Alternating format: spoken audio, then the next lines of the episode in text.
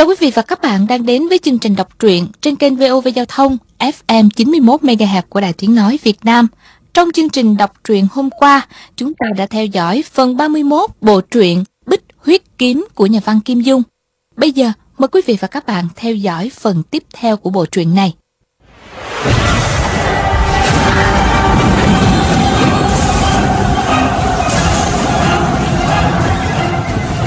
Bích Huyết Kiếm phần ba mươi hai.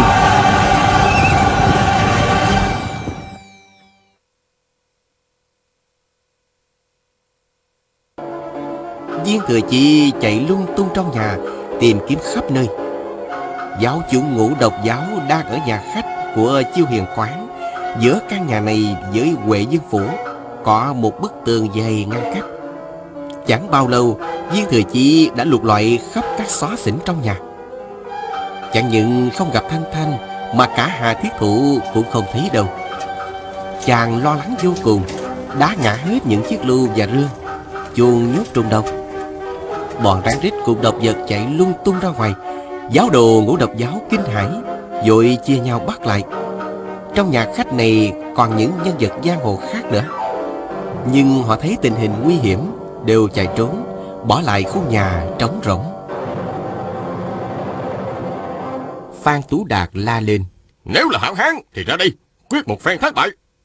Viên Thừa Chí biết tên này rất có địa vị trong Ngũ Độc Giáo, bèn quyết ý bắt hắn để buộc phải nói ra tung tích của Thanh Thanh. Chàng bèn hô lớn: "Được, để ta lãnh giáo công phu của các hạ." Chàng lập tức thi triển khinh công thân hành bất biến, vừa nhún chân một cái đã nhảy đến trước mặt hắn. Phan Tú Đạt thì Viên Thừa Chi nói đến là đến ngay, kinh hại đánh liền hai chưởng. Viên Thừa Chi nói: "Người khác sợ độc chưởng của ngươi, nhưng ta không sợ." Phan Tú Đạt la lên: "Được, ngươi thử xem." Viên Thừa Chi đưa tay phải lên, ra vẻ đối chưởng với hắn.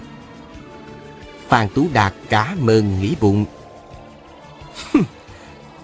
"Người cả gan đụng vào độc chưởng của ta là tự tìm con đường chết, đừng có oán trách nhé."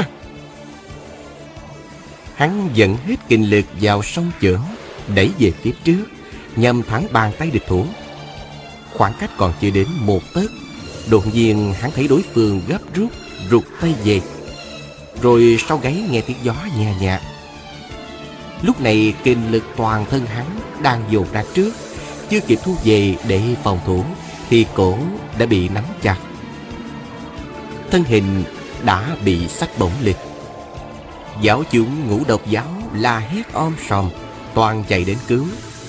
Viên Thừa Chi nắm Phan Tú Đạt quay thành một vòng tròn. Chúng sợ làm tổn thương hộ pháp nên không dám ép tới gần.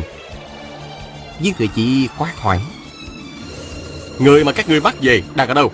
Nói nhanh lên." Phan Tú Đạt nhắm mắt không nói gì. Viên Thừa Chi vận hổn nguyên công, đưa ngón tay điểm vào huyệt đạo ở bên xương sườn hắn. Phan Tú Đạt lập tức thấy xương sống đau nhói, như có một thanh thép chọc từ trên xuống dưới, rồi dặn qua dặn lại. Viên Thừa Chi buông lỏng tay, hất hắn nhào xuống đất. Phan Tú Đạt đau đến nỗi chết đi sống lại, lăn lộn dưới đất. Nếu muốn nói chắc cũng không nói được. Viên Thừa Chí quát: "Được, ngươi không nói, còn người khác thì sao?" Chàng bỗng nghĩ: "Phương pháp điểm quyệt của ta, ngoài hỗn nguyên công thì trong thiên hạ không ai cứu được. Ta điểm hết bọn chúng, nhất định Hà Thiết Thụ không dám hại Thanh Đệ nữa." Chàng lập tức thi triển thần pháp, chạy xuyên qua xuyên lại giữa đám đông. Những tên giáo chúng võ công cao cường còn có thể chống đỡ được ba chiêu hai thức, còn đa số thì chưa thấy địch đâu đã bị điểm trúng huyệt đạo. Chỉ trong chốc lát, trong sân đã có hai mươi ba người nằm la liệt.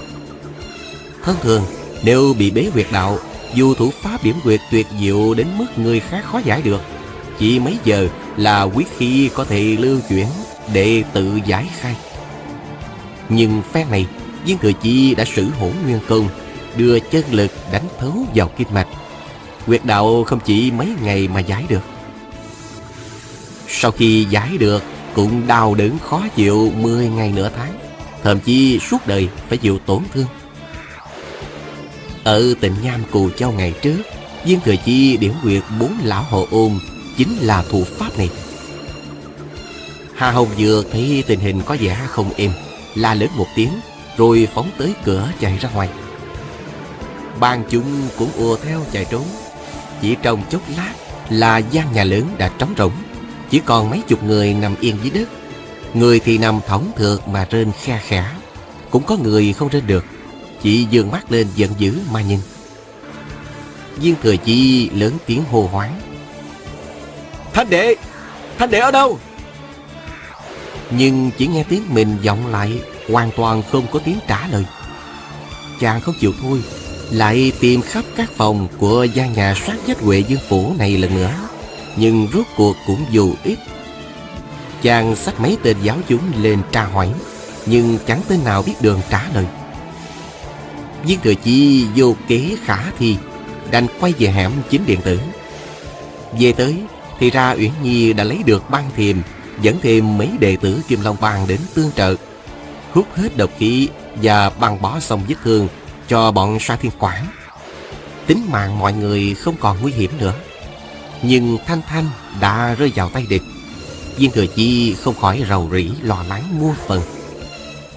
Uyển Nhi dịu dàng an ủi, sai phái ban chúng Kim Long Bang đi thám tính khắp nơi. Khoảng nửa giờ sau, đột nhiên nghe bên một tiếng, một cái bao lớn từ trên mái nhà rớt xuống. Mọi người đều giật mình. Viên Thừa Chi càng lo lắng khác thường, vội vã xé bao, giật đứt dây cột. Chưa mở xong đã ngửi thấy mùi máu tanh. Trái tim chàng nhảy lên thình thịch, hai tay ướt đẫm mồ hôi. Mở bao ra, rõ ràng là một thi thể đã bị chặt thành tám miếng. Da mặt của thủ cướp đã đen xì, nhưng tóc râu vẫn trắng phau. Nhìn kỹ, đây chính là độc nhãn thần long Đơn Thiết Sinh. Viên Thừa Chi nhảy lên mái nhà nhìn quanh bốn phía, thì phía tây nam có một bóng đen đang nhanh chân chạy trốn. Chàng đoán đây là kẻ đưa thi hài tới, lập tức đề khí rượt theo. Được mấy dặm, người đó chạy vào một khu rừng. Viên Thừa Chí theo vào, đến giữa rừng thì thấy mấy chục giáo chúng Ngũ Độc Giáo đang ngồi vây quanh đống lửa, nói chuyện ồn ào. Một tên tình cờ quay đầu lại, thì Viên Thừa Chí đến, bèn kinh hãi la lên: "Trời ơi, hung thần đến rồi!" Cả đám bỏ chạy tứ tán. Viên Thừa Chí cứ nhắm người chạy xa nhất mà đuổi, dùng tay phóng chân điểm huyệt những ai cản trở mình. Gần thì chàng dùng tay điểm huyệt hoặc dùng khuỷu tay mà đánh, xa thì dùng đồng tiền phóng tới. Khắp chỗ trong rừng vang lên tiếng chân chạy, tiếng la ó kinh hãi, tiếng quát mắng. Sau thời gian uống xong chung trà, mọi âm thanh đột nhiên tắt hẳn. Viên Thừa Chi xoay tay đi ra, vỗ vỗ phủi bụi bám trên người. Phép này chàng điểm ngã được hết cao thủ Ngũ Độc Giáo như Trầm Kỳ Tư, Tề Giác Ngạo, chỉ sót Hà Thiết Thủ và Hà Hồng Dược không có ở đó. Viên Thừa Chi tương đối yên lòng, thầm nghĩ: chỉ cần Thanh đệ lúc này chưa bị hạ độc thủ, dù chúng oán hận thấu trời cũng không dám ra tay giết hại. Viên Thừa Chi quay về nhà lo lắng chờ đợi. Đến xế chiều thì những người thám thính đã trở về hết, không ai tìm được manh mối. Khoảng canh hai, chàng bảo Ngô Bình và La Lập Như đem thi hài Đơn Thiết Sinh đến nhà môn Thuận Thiên Phủ. Quan phụ thấy tình trạng xác chết như thế, dĩ nhiên sẽ biết hung thủ là bọn Ngũ Độc Giáo. Tiêu Uyển Nhi cùng mấy người trong bang ở lại nhà Viên Thừa Chí, chăm sóc những người bị thương và canh gác đề phòng kẻ địch. Viên Thừa Chi lo lắng trong lòng không sao ngủ được, xếp bằng ngồi trên giường suy nghĩ làm sao ngày mai tìm được Thanh Thanh. Ngồi khoảng một canh, bốn bề không có âm thanh gì cả, chỉ nghe xa xa vọng đến tiếng chó sủa và tiếng mõ cầm canh. Từ xa đến gần rồi lại từ gần đến xa. Viên Thừa Chí ân hận mãi, phen này trúng kế địch nhân, lần đầu thảm bại từ khi xuống núi. Trong vắng lặng, đột nhiên chàng nghe thấy trên đầu tường có tiếng động rất khẽ. Nếu Ngô Bình và La Lập Như trở về thì khinh công không cao đến như thế, chắc chắn là kẻ địch. Chàng im lặng ngồi trên giường chờ biến cố. Phía ngoài cửa sổ có tiếng động như một mảnh lá rơi xuống đất, rồi có tiếng cười khanh khách. Tiếng cười hấp dẫn, giọng nói dịu dàng. Viên tướng công, có khách đây. Viên Thừa Chí lên tiếng. Làm phiền đại giá giáo chủ, mời vào. Rồi chàng lấy mùi lửa ra thắp sáng đèn nến, mở cửa đón khách. Hà Thiết Thủ tự nhiên đi vào. Thấy trong phòng Viên Thừa Chi trần thiết đơn giản, ngoài giường và một cái bàn ra không còn gì nữa. Nàng mỉm cười nói. Viên tướng công thật là bậc danh sĩ thanh cao. Viên Thừa Chí hừ một tiếng. Hà Thiết Thủ lại nói. Ý của tiểu muội đến đây chắc Viên tướng công đã biết rồi ha? Viên Thừa Chí nói. Xin Hà giáo chủ cho biết. Hà Thiết Thủ nói. Tướng công có việc cần tiểu muội, tiểu muội cũng có việc cần tướng công. Đến lúc này hai chúng ta vẫn chưa phân thắng bại. Viên Thừa Chí đáp. Không cần phải so tài nữa. Giáo chủ có trí có dũng, tại hạ vô cùng thán phục. Hà Thiết Thủ mỉm cười nói. Đây mới chỉ là hiệp đầu. Trừ khi tướng công trong chốc lát mà diệt sạch được Ngũ Tiên giáo bọn muội, không thì còn lắm chuyện để tướng công phải đau đầu. Viên Thừa Chí rùng mình nghĩ bụng. Nếu họ quấy rầy không chịu dứt, thật sự không dễ đối phó. Chàng bèn nói. Hà giáo chủ đã có oán thù với phụ thân của huynh đệ tại hạ. Tốt nhất là tìm chính ông ấy. Hà tất phải làm khó kẻ hậu sinh. Người xưa thường nói, oan gia nên giải, chứ không nên kết. Chàng chưa dứt lời, Hà Thiết Thủ đã mỉm cười ngắt lời. Nếu như người đó thật sự là huynh đệ của tướng công thì còn dễ. Nhưng mà một đại cô nương nhan sắc như vậy, ngay cả tiểu muội nhìn thấy cũng phải động lòng. Nhất định Viên tướng công không muốn để cô ấy rơi vào tay một nhóm người gian ác.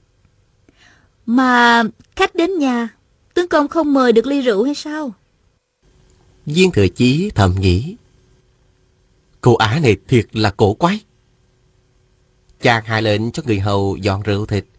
Uyển Nhi không yên tâm, bèn thay đổi sắc phục như một thứ đồng, đích thân bưng rượu thịt vào trong phòng. Hà Thiết Thủ mỉm cười nói. Thật là dưới tay tướng mạnh không có quân hèn. Thư đồng của Viên tướng công tuấn tú khác thường. Viên Thừa Chi rót hai ly rượu. Hà Thiết Thủ nâng ly uống cạn ngay.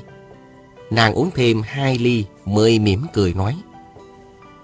Viên tướng công không nể mặt mà uống rượu của bọn muội, như vậy là tiểu muội gan dạ hơn nhiều rồi đó. Uyển Nhi nói. Rượu của chúng ta nhất định không có thuốc độc đâu. Hà Thiết Thủ cười nói. Hay quá, hay quá. Uhm, thật là một quản gia miệng lưỡi lanh lợi. Cạn ly. Viên Thừa Chi cùng nàng lại cạn một ly. Dưới ánh nến, dung mạo cô gái này đẹp đẽ, hai má ửng hồng, khóe miệng lúc nào cũng có nụ cười, thân sắc vừa yếu điệu vừa khiêu gợi. Chàng thầm nghĩ, trong những cô gái mà mình quen biết, nói về mặt mày xinh đẹp, cử chỉ dễ thương, đương nhiên A Cửu đứng đầu, không ai sánh kịp. Tiểu Huệ thì thành khẩn chân thật, Uyển Nhi lại hào phóng dễ gần. Còn Thanh Đệ tuy hơi nhỏ mọn, nhưng đối với mình toàn tâm toàn ý, trọn mối chân tình, khiến người ta phải cảm động. Bây giờ lại có một cô xinh đẹp như hoa mà ác độc như rắn rết.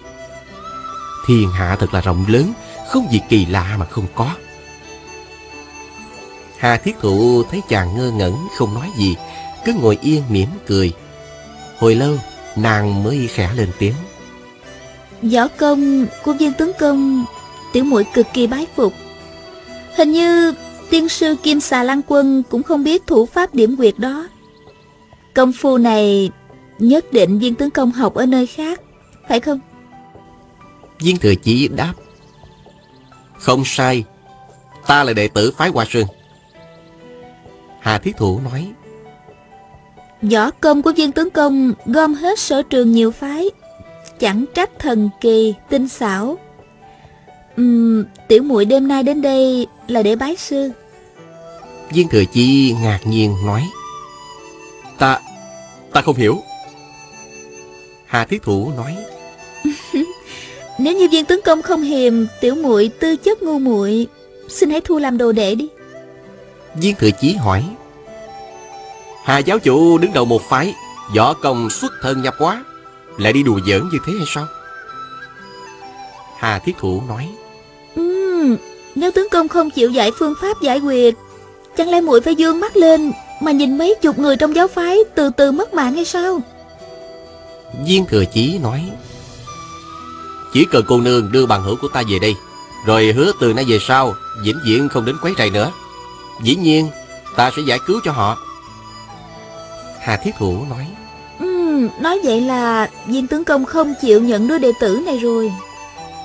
Viên Thừa Chí nói: Ta học võ chưa tới đâu, tìm thầy còn chưa kịp, sao dám dạy cho người khác. Vậy là chúng ta thỏa thuận xong, những chuyện đã qua không truy cứu nữa. Cô nương thấy thế nào? Hà Thiết Thủ mỉm cười nói: Tướng công chữa trị cho thuộc hạ của muội xong, như vậy thì hai phái chúng ta hòa hảo rồi, biến thù thành bạn. Hạ cô nương là do cô cô của muội mời đi, hoàn toàn không liên can gì đến muội hết. Nhưng mà muội thì muốn nước đục thả câu, có dụng ý khác, thừa cơ uy hiếp. Tướng công phải nhận muội làm đồ đệ, muội mới chịu thả người.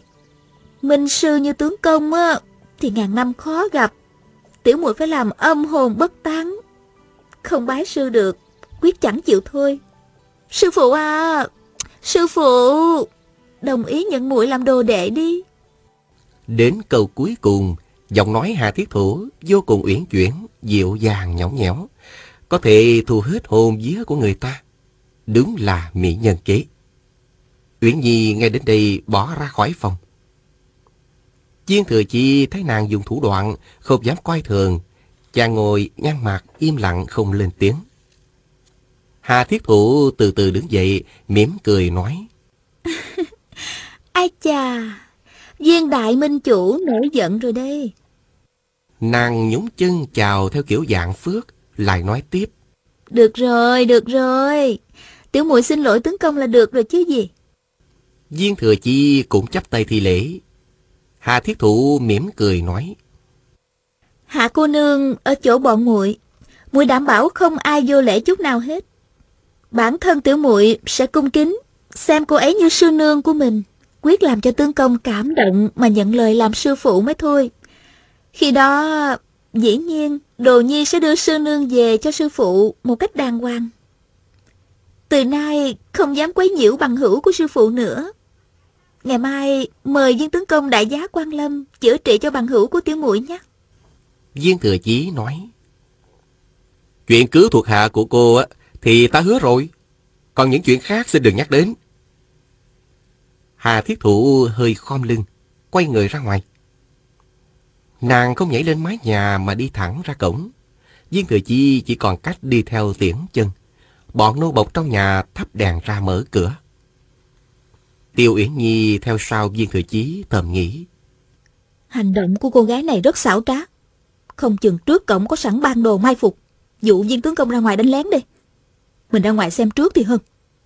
Nàng bèn đi chậm lại sau, sờ lại cây nga mi thích giấu trong người, vượt tường nhảy ra. Tiêu Uyển Nhi nấp ở một góc tường nhìn ra ngoài, thấy trước cửa có một chiếc kiệu, bốn tên kiệu phu đứng gần đó, ngoài ra không có ai khác. Uyển Nhi khom người lẻn ra phía sau kiệu, hai tay khẽ giở chiếc kiệu lên. Biết trong kiệu không có ai, nàng mới yên tâm. Đang định quay về thì cánh cổng đã mở, nô bộc cầm lồng đèn đi trước. Viên Thừa Chi tiễn Hà Thiết Thủ ra ngoài. Uyển Nhi nghĩ bụng: Viên tướng công có mối tình sâu đậm với Hà cô nương. Cô ấy bị địch bắt đi, tướng công vô cùng lo lắng. Mình phải điều tra được tung tích của Hà cô nương để tướng công đi cứu người. Nếu mình mất mạng, coi như báo đáp đại ân của Viên tướng công vậy. Nàng quyết chí trả ơn, nên không sợ gian nan nguy hiểm nữa, rùng người chui vào đáy kiệu, tay chân bám chặt lấy giá gỗ phía dưới kiệu. Lớp vải xung quanh cổ kiệu đã che khuất nàng. Lại vào ban đêm, nên nhất định không ai phát giác được. Nghe tiếng cười khúc khích, rồi Hà Thiết Thụ bước vào trong kiệu, bốn tên kiệu phu nhấc kiệu lên, nhanh chân bước đi. Uyển Nhi thấy bốn tên kiệu phu bước đi như bay, thì ra đều có võ công. Nàng bớt giác sợ hãi, lúc này mùa đông, gió lạnh thấu xương, dưới mặt đường đóng một lớp băng. Hơi Hà Thiết Thụ thở ra lập tức đông thành giọt nước mà rơi xuống. Uyển Nhi đành phải để nước lạnh giọt lên mặt mình. Không dám động đậy, cũng không dám lau chùi, chỉ sợ nhúc nhích sẽ bị phát giác. Đi được khoảng nửa giờ, đột nhiên nghe một tiếng hô. Chiếc kiệu dừng phát lại. Một nam nhân quát lên: "Con tiện tỳ họ Hà đâu? Mau mau ra đây chịu chết!" Tiêu Uyển Nhi ngạc nhiên nghĩ: thanh âm này rất quen thuộc. Ai vậy ta? À, đúng là Mẫn Tử Hoa rồi. Bốn phía đều có tiếng chân, rất nhiều người bao vây quanh kiệu. Bọn kiệu phu thả kiệu xuống, rút binh khí ra. Tiêu Uyển Nhi dán một lớp màn nhìn ra ngoài, thì phía đông có bốn đạo sĩ mặc đạo bào, tay cầm trường kiếm. Nàng nghĩ: chắc là ba phía Tây Bắc Nam đều có người hết rồi. Phen này Tiên Đô phái dốc toàn lực đến trả thù. Cổ kiệu hơi nghiêng một chút, Hà Thiết Thụ đã nhảy ra ngoài, lên tiếng hỏi: cái lão mũi trâu thủy dân đã chết chưa? Bọn này gan lớn thiệt, muốn làm gì đây? Một đạo nhân râu dài quát lên: Quan Một đạo trưởng sư phụ chúng ta đang ở đâu? Mau nói cho ta biết, đỡ phải chịu đau khổ nhiều hơn. Hà Thiết Thụ cười khanh khách, nói rất ngọt ngào: chẳng lẽ sư phụ các ngươi là một đứa bé ba tuổi đi lạc đường hay sao? Sao lại hỏi ta để đòi người? Các ngươi đã gửi sư phụ cho ta trông chừng hay sao? Được rồi, để ta giúp các ngươi tìm một chút nhé, đỡ phải xảy ra chuyện đau lòng. Ông ấy lưu lạc bên ngoài, không có ai lo liệu, không chừng sẽ bị bắt cóc, bán qua phiên bang mất đó. Uyển Nhi nghĩ bụng: thì ra cô gái này nói chuyện với ai cũng dở cái giọng kiêu kỳ yếu điệu, khêu gợi như thế. Trước đây mình cứ nghĩ cô ả cố tình nhõng nhẽo với Viên tướng công. Đạo sĩ râu dài giận dữ nói: Ngũ Độc giáo lâu nay hoành hành hung dữ, hôm nay phải cho ngươi biết ác giả ác báo là như thế nào. Hà Thiết Thụ mỉm cười nói: bình thường á thì Tiên Đô phái không dám tìm ta.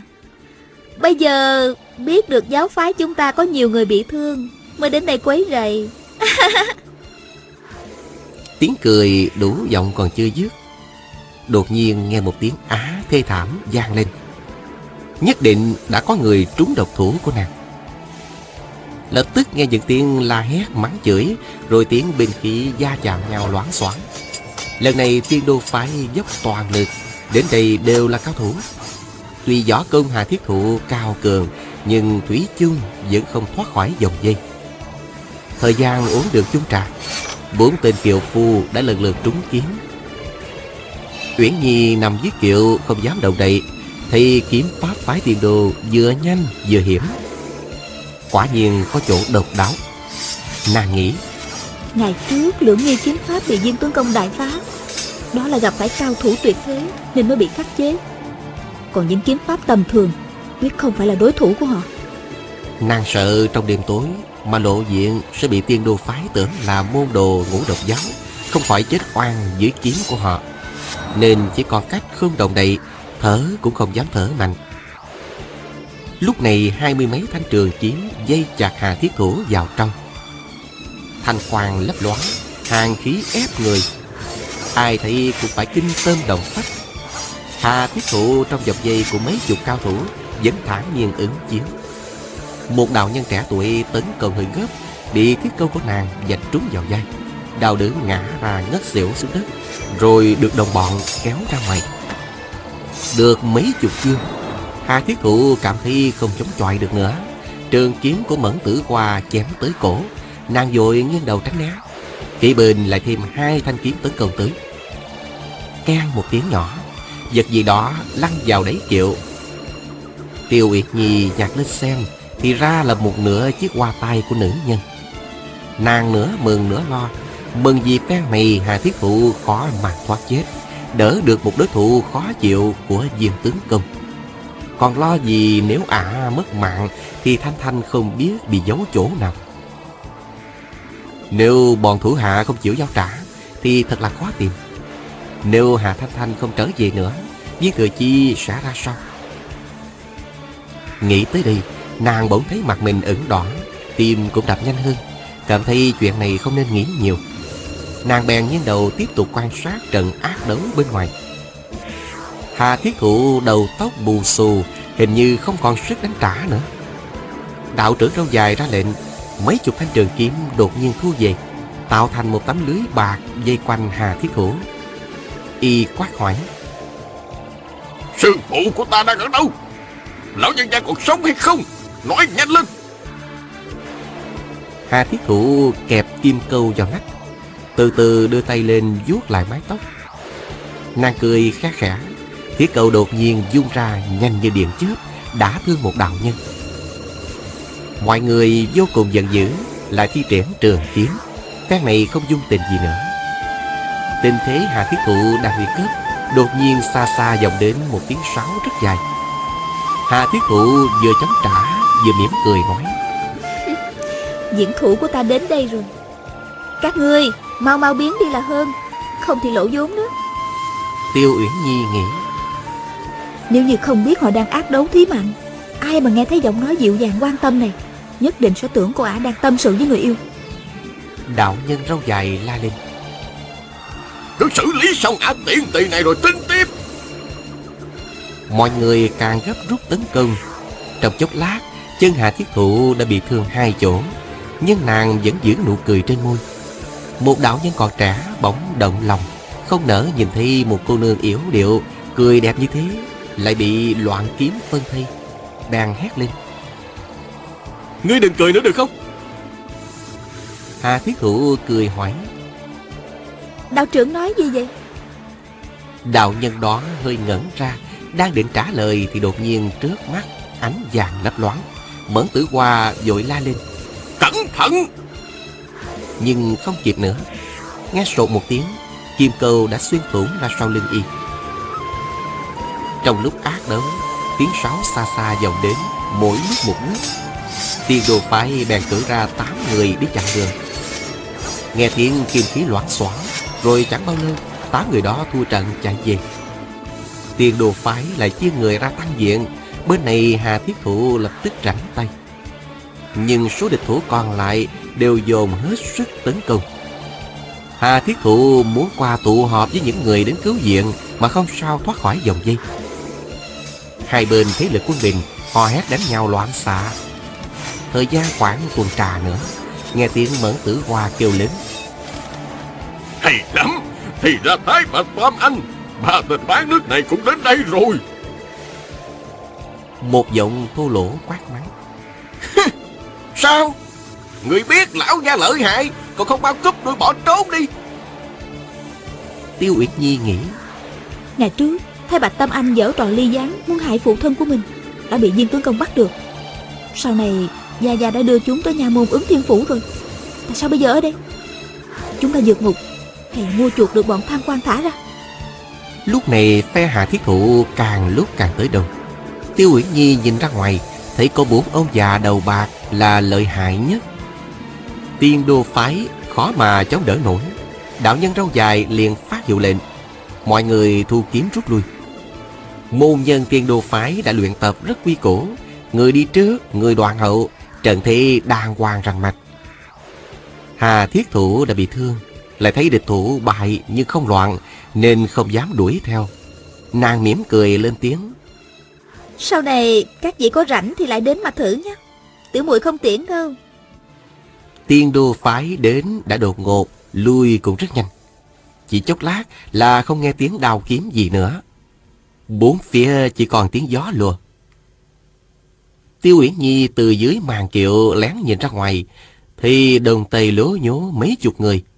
Một bà già trông như ăn xin cất tiếng: Tin tức của chúng thiệt là linh mẫn, vừa biết hôm nay chúng ta bị thương nhiều người, kéo đến đánh lén ngay. Giáo chủ, vết thương không sao chứ? Hà Thiết Thủ đáp: Không sao, mai mà viện binh của cô cô đến kịp đó, không thì khó mà đuổi bằng mũi trâu đi được. Một lão già tóc bạc hỏi: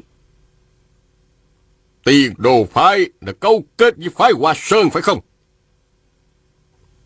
Một giọng khàn khàn nói: Kim Long Bang với thằng lõi họ Viên là một phe. Huynh đệ chúng ta đã dùng cái ly gián mượn đao giết người. Chắc tên họ Viên đang làm khó dễ bọn Tiên Đô Phái. Lão già kia nói: Được lắm, để chúng tự giết lẫn nhau là hay nhất. Tiêu Uyển Nhi nằm dưới kiệu nghe thấy bốn chữ mượn đao giết người, bên tai lập tức vang lên những tiếng u u, mồ hôi lạnh toát ra đầy người. Nghĩ bụng: Người nói câu này không phải là Sử Bính Dân thì cũng là Sử Bính Quan trong Thái Bạch Tam Anh. Đúng rồi, người hại chết phụ thân chính là ba tên gian tặc đó. Nàng muốn nghe tiếp, nhưng Hà Thiết Thụ bỗng nói: Chúng ta vào cung đi, cổ kiệu này không ngồi được nữa rồi. Sau đó cả đám kéo nhau bỏ đi. Tiêu Uyển Nhi đợi họ đi xa mấy chục bước mới lén lén chui từ dưới kiệu ra, bất giác giật mình kinh hãi.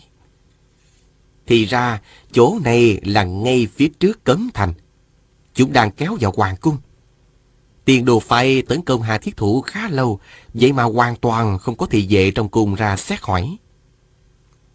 Nàng không dám ở lại đó lâu, rảo bước chạy về hẻm chính điện tử, kể tỉ mỉ mọi chuyện cho Viên Thừa Chí nghe. Chàng giơ ngón tay cái lên khen ngợi: Tiêu cô nương đã can đảm, là có kiến thức hơn người.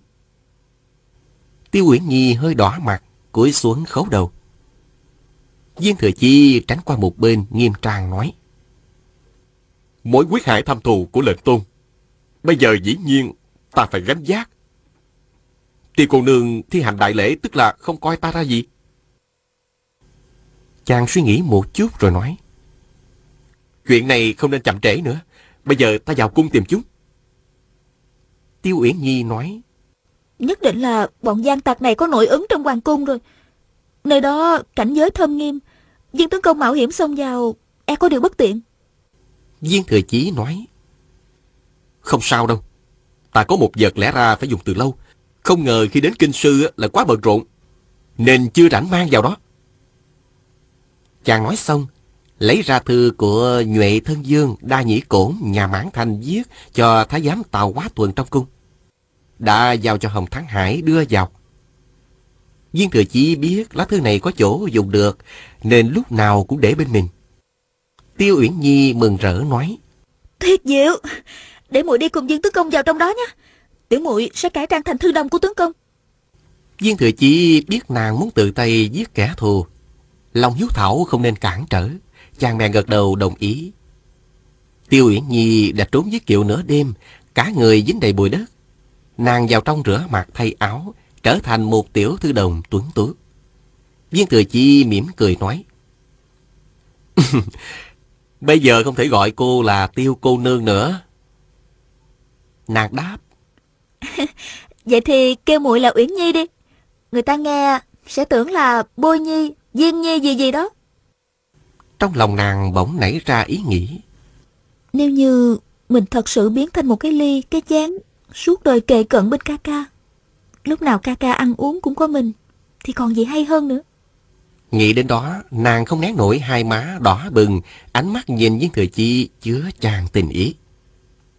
Hai người sắp đi thì Ngô Bình và La Lập Như chạy vào nói: Nhà môn Thuận Thiên Phủ cảnh giới rất nghiêm ngặt, đợi hơn hai giờ, đến khi bọn bộ khoái thay ca, bọn đệ mới ném được thi hài Đơn Thiết Sinh vào. Viên Thừa Chí gật đầu nói: Làm tốt lắm. Nghe Tiêu Uyển Nhi nói mình theo Viên Thừa Chí vào cung để tìm cái gian trả thù cho cha, La Lập Chư bỗng lên tiếng: Viên tướng công, sư muội, tại hạ đi chung với hai vị có được không? Tiêu Uyển Nhi nhìn Viên Thừa Chí, đợi chàng chỉ thị. Viên Thừa Chí nghĩ: Lần này vào thâm cung trùng trùng nguy hiểm, trong đó không ít cao thủ, ta bảo vệ một mình Tiêu cô nương đã khó rồi, thêm một người càng vướng chân tay. Chàng đang định mở miệng từ chối, bỗng thấy Ngô Bình lén đưa tay kéo áo La Lập Như. vừa đưa mắt ra hiệu vừa nói: Lá sư đệ, sư đệ bị thương ở tay rồi nè, thân thể chưa phục hồi hẳn đâu, để viên tướng công cùng sư muội đi được rồi. Viên Thừa Chi lập tức hiểu ngay, hình như Ngô Bình có ý để mình đi riêng với Tiêu cô nương thì phải. Đêm qua mình cùng cô ấy đi gặp Thủy Dân đạo nhân, một nam một nữ đêm hôm khuya khoác ra ngoài, chắc đã khiến người ta nảy dạ nghi ngờ rồi.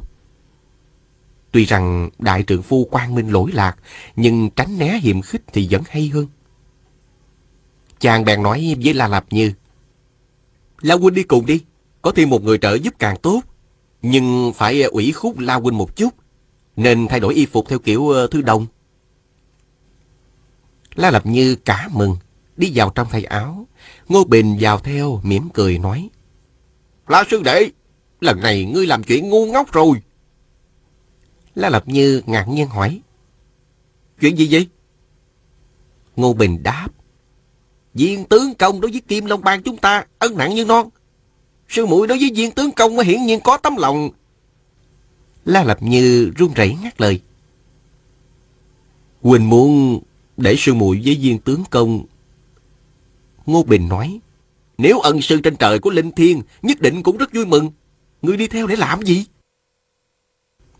La Lạp Như nói: Đại sư ca nói đúng lắm, vậy thì đệ không đi nữa.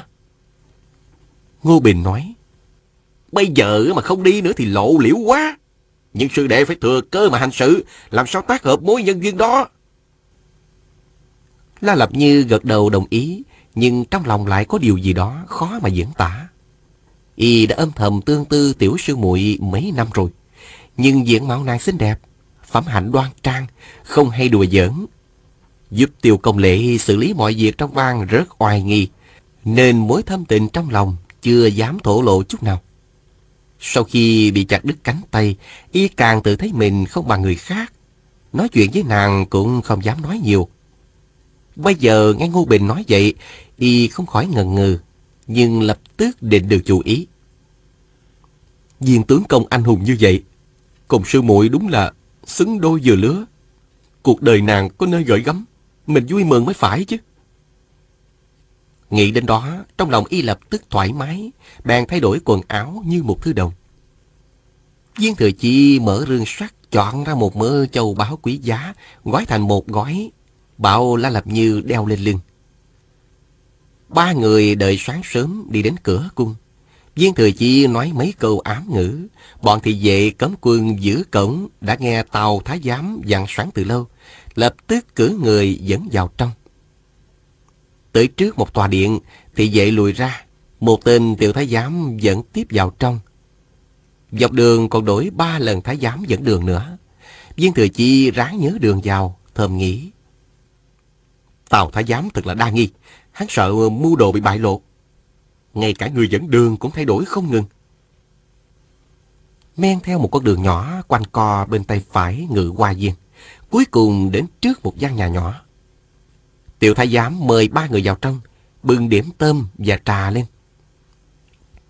Đợi hơn một giờ, Tào thái giám vẫn chưa ra. Ba người không nói gì, cứ ngồi yên ở đó đợi mãi. Đến trưa mới có một tên thái giám khoảng ba mươi tuổi bước ra, hỏi Viên Thừa Chí mấy câu mật hiệu. Viên Thừa Chí theo lời dặn của Hồng Thắng Hải mà đáp. Tên thái giám đó gật đầu lui ra. Một lúc sau, hắn dẫn một tên thái giám trung niên, vừa mập mạp vừa trắng trẻo vào. Viên Thừa Chi thấy tên này mặc y phục toàn gấm đoạn, trông rất sang trọng, bèn nghĩ: Chắc đây là tư lễ thái giám Tào Hóa Thuần rồi, người có quyền thế chỉ sau hoàng thượng. Quả nhiên tên thái giám kia giới thiệu: Vị này là Tào Công Công. Viên Thừa Chi và La Lạp Như, Tiêu Uyển Nhi, ba người quỳ xuống khấu đầu. Tào Hóa Thuần mỉm cười nói: Đừng có đa lễ, xin mời ngồi. Nghệ Dương gia có khỏe không vậy? Viên Thừa Chỉ đáp: Nhờ phúc của Tào Công Công, Dương gia vẫn được an khang. Dương gia có hạ lệnh cho tiểu nhân thăm hỏi Công Công. Tào Hóa Thuần cười ha hả rồi nói: Không ngờ Dương gia quan tâm đến mấy miếng xương sọ già nua này. Hồng lão đệ xa xôi đến đây, không biết Dương gia có dặn gì không? Viên Thừa Chí nói. Dương gia hỏi Công Công mọi chuyện đã sắp xếp xong chưa? Tào Hóa Thuần thở dài nói. Ê, tính tình của Hoàng thượng thật là cố chấp. Ta đã nói mấy lần rồi, nhưng Hoàng thượng cứ nói là chuyện mượn binh diệt khấu có hậu quả vô cùng lớn. Chỉ cần hai nước bãi binh nghỉ hòa, đại minh diệt xong lưu khấu rồi, sẽ đa tạ Nhuệ Dương gia hậu hỷ. Viên Thừa Chi chưa biết giữa Đa Nhĩ Cổn với Tào Hóa Thuần có âm mưu gì. Hồng Thắng Hải ở bên Đa Nhĩ Cổn có địa vị rất thấp, không thể biết chuyện cơ mật, chẳng qua chỉ là sứ giả truyền tin. Hồng Thắng Hải không biết, dĩ nhiên Viên Thừa Chi cũng không biết.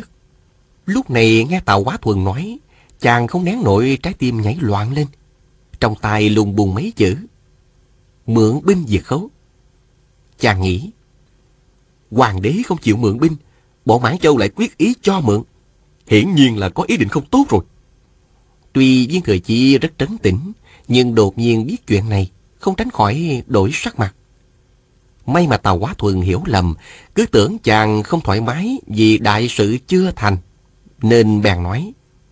Lão đệ đừng có lo lắng, kế này không thành, ta sẽ có kế tiếp theo. Viên Thừa Chí nói. Ờ, đúng vậy, đúng vậy. Tào Công Công túc trí đa mưu, Dương gia của tại hạ thường khen ngợi không dứt. Dương gia từng nói, có Tào Công Công trong cung hành sự, khỏi phải lo lắng việc lớn không thành. Tào Hóa Thuần mỉm cười không nói gì. Viên Thừa Chi nói tiếp. À, Dương gia có mấy món lễ vật mọn, sai tiểu nhân đem tới, à, xin Công Công thu nhận cho. Nói xong, chàng chỉ sang La Lạp Như. Tiêu Uyển Nhi đoán lấy cái bao đang đeo trên lưng y, đặt lên bàn, rồi mở ra cho Tào Công Công xem. Bao vừa mở ra, ánh sáng châu quang bảo thúy làm cả gian phòng rực sáng. Tào Hóa Thuần ở trong đại nội lâu ngày, bảo vật trân quý đã thi không biết bao nhiêu. Những loại châu báu tầm thường dĩ nhiên hắn không để lọt vào mắt, nhưng phen này khác hẳn. Hắn bất giác kinh hãi đến ngẩn người. Thì ra trong cái bao đó có vô số đồ trân bảo. Chỉ riêng chuỗi trân châu một trăm hạt, hạt nào cũng lớn cũng tròn, đã là hiếm thấy trên đời. Lại còn một đôi sư tử bằng phỉ thúy, chân trước đạp lên một viên hồng bảo thạch tròn trịa đỏ rực như lửa. Khối phỉ thúy màu xanh biếc to lớn thế này Tào Công Công chưa từng gặp, mà viên hồng bảo thạch sáng ngời lại càng khó thấy. Tào Hóa Thuần cứ xem một món, lại tóm tắt khen một món, rồi quay lại hỏi Viên Thừa Chí. Ơi, à, sao Dương gia lại hậu thưởng ta đến như vậy? Viên Thừa Chí muốn thám thính mưu đồ, bèn nói. Dương gia cũng biết Hoàng thượng tinh minh, việc mượn binh việc khấu khó mà lo được. Chuyện này phải dựa vào thế lực của Công Công. Tào Hóa Thuần được Viên Thừa Chí khen ngợi, đắc ý mỉm cười. Hắn vẫy tay một cái, bảo La Lạp Như và Tiêu Uyển Nhi. À, hai người ra ngoài nghỉ ngơi đi. Viên Thừa Chí khẽ gật đầu. Hai người liền theo bọn tiểu thái giám ra ngoài. Tào Hóa Thuần đích thân đóng cửa, nắm tay Viên Thừa Chí, rồi hỏi rất khẽ. Dương gia xuất binh lần này có yêu cầu gì? Lão đệ có biết không? Viên Thừa Chi thầm nghĩ. Lý Nham đại ca từng nói, gặp chuyện khó khăn phải ứng biến kịp thời. Muốn lừa biết được bí mật của người ta thì phải nói chút ít bí mật cho người ta nghe. Mình cũng nên nói bừa một chút. Chàng bèn nói. Công Công là người phe mình, dĩ nhiên tiểu nhân phải bẩm báo. Nhưng chuyện này vô cùng cơ mật. Ngoài Dương gia cùng tiểu nhân chỉ có hai ba người biết thôi. Chàng trước nay thẳng thắn, ít khi phải dùng cơ mưu, nên gấp rút suy nghĩ một hồi, vẫn chưa nghĩ ra đại sự gì liên quan đến Mãn Thanh. Bèn thuận miệng nói bừa mấy việc về chính bản thân mình. Ánh mắt Tào Hóa Thuần sáng hẳn lên. Viên Thừa Chi lại kề tai hắn mà nói: Tiểu nhân vẫn nghĩ, tuy mình được Dương gia tin tưởng, nhưng dẫu sao họ vẫn là phiên bang ngoại quốc. Nếu Tào Công Công chịu gia ân, giúp cho tiểu nhân được quan tông diệu tổ. Tào Hóa Thuần hiểu ngay, chàng muốn tìm một chức quan trong triều đình, bèn cười ha hả. Thì ra Hồng lão đệ muốn có công danh phú quý, cái chuyện này á lão phu lo liệu cho. Viên Thừa Chí thầm nghĩ, đã đóng kịch thì phải đóng kịch đến cùng luôn. Chàng liền quỳ xuống khấu đầu đa tạ. Tào Hóa Thuần cười nói: Sau khi sự việc thành công, ta cho lão đệ làm phó tướng có được không? Bảo đảm sẽ phái lão đệ đến nơi thiệt là béo bở. Viên Thừa Chi nở mặt nở mày, lại đa tạ tiếp. Công công đại ân đại đức như thế này, tiểu nhân không dám giấu giếm tí gì nữa. Ý của Dương gia là... Chàng nhìn trái nhìn phải một hồi mới hạ giọng nói: Nhưng công công tuyệt đối đừng tiết lộ, không thì tính mạng tiểu nhân khó mà giữ được. Tào Hóa Thuần bảo: Lão đệ cứ yên tâm đi, sao ta lại nói ra ngoài được chứ? Viên Thừa Chí nghĩ, ta chẳng ngại ngùng gì mà không nói thách, còn chịu mua hay không là chuyện của hắn. Chàng bèn nói: Sau khi quân Đại Thanh tiến vào quan ải, Sấm Tặc nhất định bị dẹp yên. Ý của Dương gia là muốn triều đình các vùng Trực Lệ và Sơn Đông để đa tạ, lấy Hoàng Hà làm biên giới. Từ nay về sau là hai nước anh em. Viên Thừa Chi thuận miệng nói bừa, nhưng Tào Hóa Thuần không nghi ngờ gì cả. Một là có lá thư chính tay Đa Nhĩ Cổ viết và đúng ám hiệu đã hẹn ước. Hai là lễ vật hậu hỷ thế này. Ba là người Mãn Thanh gian trá khó lường, dĩ nhiên hắn phải biết. Tào Công Công suy nghĩ một chút rồi gật đầu nói: Lúc này thiên hạ đại loạn. Mấy tháng trước Sấm Tặc đã công phá Đồng Quan, lại chiếm Tương Dương, Tây An nữa. Nếu Đại Thanh không xuất binh ngay, chỉ khoảng khắc là Sấm Tặc tiến đến kinh thành. Bắc Kinh bị phá thì cái gì cũng hết, kể gì đến Trực Lệ với Sơn Đông. Viên Thừa Chí nghe nói Sấm Dương chẳng bao lâu sẽ vào đến kinh thành, bất giác vô cùng mừng rỡ. Chàng sợ lộ vẻ vui mừng, liền cúi đầu nhìn xuống đất. Tào Hóa Thuần cũng nhìn thấy, nhưng lại tưởng chàng vui mừng vì mình đồng ý những điều khoản đó. Hắn bèn nói: Đêm nay ta sẽ trình tấu lên hoàng thượng. Nếu hoàng thượng vẫn cố chấp không chịu, chúng ta phải lấy quốc gia xã tắc làm trọng, đành phải... Nói đến đây, hắn im lặng trầm ngâm. Đôi mày trao hẳn lại. Trái tim Viên Thừa Chi đập loạn xạ, chỉ mong Tào Công Công tiết lộ âm mưu ngay lập tức. Chàng bèn khích một câu: Đường kim hoàng thượng anh minh cương nghị, mọi chuyện công công phải cẩn thận mới được. Tào Công Công cười gằn nói: Cương á thì đúng là cương, nhưng nghĩ thì không thấy đâu. Hai chữ anh minh lại càng không có. Giang Sơn Đại Minh mất vào tay hôn quân thì thôi, nhưng chẳng lẽ chúng ta phải chết chung với hắn hay sao? Mấy câu này có thể gọi là đại nghịch bất đạo, tiết lộ ra ngoài là đủ trù vì tam tộc. Vậy mà Tào Hóa Thuần Công Công nói toẹt ra, chẳng kiêng nể gì cả. Đủ thì hắn không nghi ngờ Viên Thừa Chí chút nào.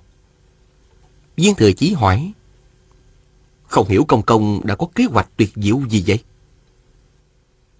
Tào Hóa Thuần nói: Dù lấy Hoàng Hà là biên giới, vẫn còn hơn mất hết Giang Sơn vào tay bọn Lưu Khấu. Hoàng thượng không chịu chẳng lẽ... Nói đến đây, đột nhiên hắn cười ha hả rồi tiếp: Hồng lão đệ à, trong vòng ba ngày nhất định sẽ có tin tức tốt lành để hồi báo Dương gia. Lão đệ cứ đợi ở đây. Hắn vỗ tay một tiếng, mấy tên tiểu thái giám chạy vào bưng những đồ châu báu mà Viên Thừa Chí đã tặng, theo Tào Hóa Thuận ra ngoài. Chẳng bao lâu, bốn tên tiểu thái giám vào dẫn Viên Thừa Chí, Tiêu Uyển Nhi, La Lợp Như đến nghỉ tại một gian phòng nhỏ bên trái. Bữa tối thức ăn rất phong phú, dùng cơm xong thì trời đã tối đen như mực. Tiểu thái giám thỉnh an rồi lùi ra khỏi phòng. Đáng lẽ cấm cung không để người ngoài ở lại, nhưng lúc này binh quan mã loạn, luật lệ lỏng lẻo. Tào Hóa Thuần trong hoàng cung có thể một bàn tay che cả mặt trời. Dĩ nhiên không ai dám liều mạng bàn tán. Viên Thừa Chí khẽ nói: Tào thái giám đang trù hoạch một âm mưu lớn. Chuyện này quan trọng, ta phải ra ngoài thám thính một chút. Uyển Nhi nói: Để muội đi với Viên tướng công. Viên Thừa Chí nói: Không, cô nương cùng La huynh cứ ở đây. Không chừng Tào thái giám không yên tâm, sẽ sai người đến hỏi thăm thì sao? La Lạp Như nói: Một mình tại hạ ở đây là được. Viên tướng công có thêm một tay trợ thủ sẽ hay hơn. Viên Thừa Chi thấy Uyển Nhi ra vẻ quyết tâm, không tiện cản trở, bèn gật đầu một cái. Sang phòng kế bên, chàng dung hai tay điểm quyệt hai tên tiểu thái giám. Còn hai tên nữa nhảy dội từ trên giường xuống, trợn mắt lên thì không biết phải làm gì. Uyển Nhi rút nga mi thiết, chỉ vào trước ngực chúng, quát thầm: Im! Các ngươi mà lên tiếng, ta cho đi gặp Ngụy Trung Hiền ngay lập tức. Nói xong, nàng hơi nhấn cương thiết tới trước, đâm thủng áo, mũi nhọn dí sát vào da ngực chúng. Viên Thừa Chi thầm cười trong bụng, nghĩ: Lúc này mà nàng vẫn nói đùa được. Ngụy Trung Hiền là một tên thái giám gian ác thời Thiên Tung, làm bại hoại thiên hạ, bị xử tử đã lâu. Chàng lộ quần áo hai tên thái giám này mặc vào người. Uyển Nhi thổi tắt ngọn nến, trong bóng tối cũng đổi lấy sắc phục thái giám. Viên Thừa Chi điểm quyệt thêm một tên, tay trái nắm lấy mạch môn tên còn lại, kéo ra cửa khẽ quát: Dẫn chúng ta đi tìm Tào Công Công. Tên thái giám này nửa người tê liệt, không dám nói nhiều, lập tức dẫn đường. Đi vòng vèo trong cung cả dặm đường, đến một tòa lầu lớn, hắn lắp bắp: Tào Công Công ở, ở chỗ này nè. Viên Thừa Chi không đợi hắn nói hết câu, hít khẽ khuỷu tay vào huyệt đạo trước ngực hắn, rồi hất vào trong một lùm hoa nhỏ. Hai người khom lưng chạy đến tòa lầu. Viên Thừa Chi đang định kéo Tiêu Uyển Nhi nhảy lên, đột nhiên sau lưng nghe tiếng chân bước tới. Một người từ xa đã hỏi: Tào Công Công có trên lầu không? Viên Thừa Chí đáp: Ta cũng mới đến, chắc có trên lầu chứ. Quay lại thì thấy tổng cộng năm người đang đến. Người đi đầu xách lồng đèn màu đỏ, ánh đèn soi rõ cả năm đều là thái giám. Tên thái giám xách đèn vừa cười vừa mắng: Cái thằng khỉ này, nói chuyện cứ rào trước đón sau lắm thế. Lúc chúng đến gần, Viên Thừa Chi và Uyển Nhi cúi đầu xuống, không để bị nhìn rõ mặt. Cánh cửa sơn bóng loáng như một tấm gương, phản chiếu ánh đèn, nên khi bọn thái giám đi ngang có thể thoáng nhìn thấy tướng mạo. Viên Thừa Chi hơi giật mình, khẽ kéo tay áo Uyển Nhi. Đợi năm tên đó lên lầu, chàng mới nói nhỏ: Thái Bạch Tam Anh. Uyển Nhi kinh hãi khẽ la lên: Bọn gian tặc giết gia gia của muội, chúng làm thái giám rồi à? Viên Thừa Chí đáp: Giống như chúng ta, chỉ cải trang thôi, lên đi. Hai người theo sau Thái Bạch Tam Anh lên lầu. Mấy thái giám gác cửa tưởng đi cùng một bọn nên không xét hỏi. Lên tới lầu, hai tên thái giám đi trước đã dẫn Thái Bạch Tam Anh vào một căn phòng. Viên Thừa Chi và Uyển Nhi không tiện vào theo nên đứng chờ ngoài cửa. Loáng thoáng nghe giọng tên thái giám xách đèn từ trong phòng vọng ra: Xin đợi ở đây, Tào Công Công lập tức tới. Những câu khác thì không nghe rõ. Sau đó hai tên thái giám lui ra, bước xuống lầu. Viên Thừa Chi kéo tay áo Uyển Nhi tiến vào phòng. Bốn bức tường đều là giá sách, thì ra đây là một thư phòng. Thái Bạch Tam Anh ngồi trên ghế, thấy hai người thái giám đi vào nhưng không để ý, để Viên Thừa Chí và Uyển Nhi bình thản tới gần. Uyển Nhi cười nhạt lên tiếng. Sự thúc thúc, Lê thúc thúc, gia gia tiểu nữ mời ba vị đi ăn cơm. Thái Bạch Tam Anh đột nhiên nhìn thấy Uyển Nhi, dĩ nhiên giật mình kinh hãi. Lê Cường nhảy bật dậy la lên. Gia gia của ngươi đã chết rồi mà. Uyển Nhi đáp. Không sai, ông ấy mời ba vị thúc thúc đi ăn cơm cúng. Quý vị và các bạn thân mến, chúng ta vừa theo dõi phần ba mươi hai bộ truyện Bích Huyết Kiếm của nhà văn Kim Dung. Mời quý vị và các bạn theo dõi phần tiếp theo của bộ truyện này sẽ được phát sóng vào chương trình đọc truyện.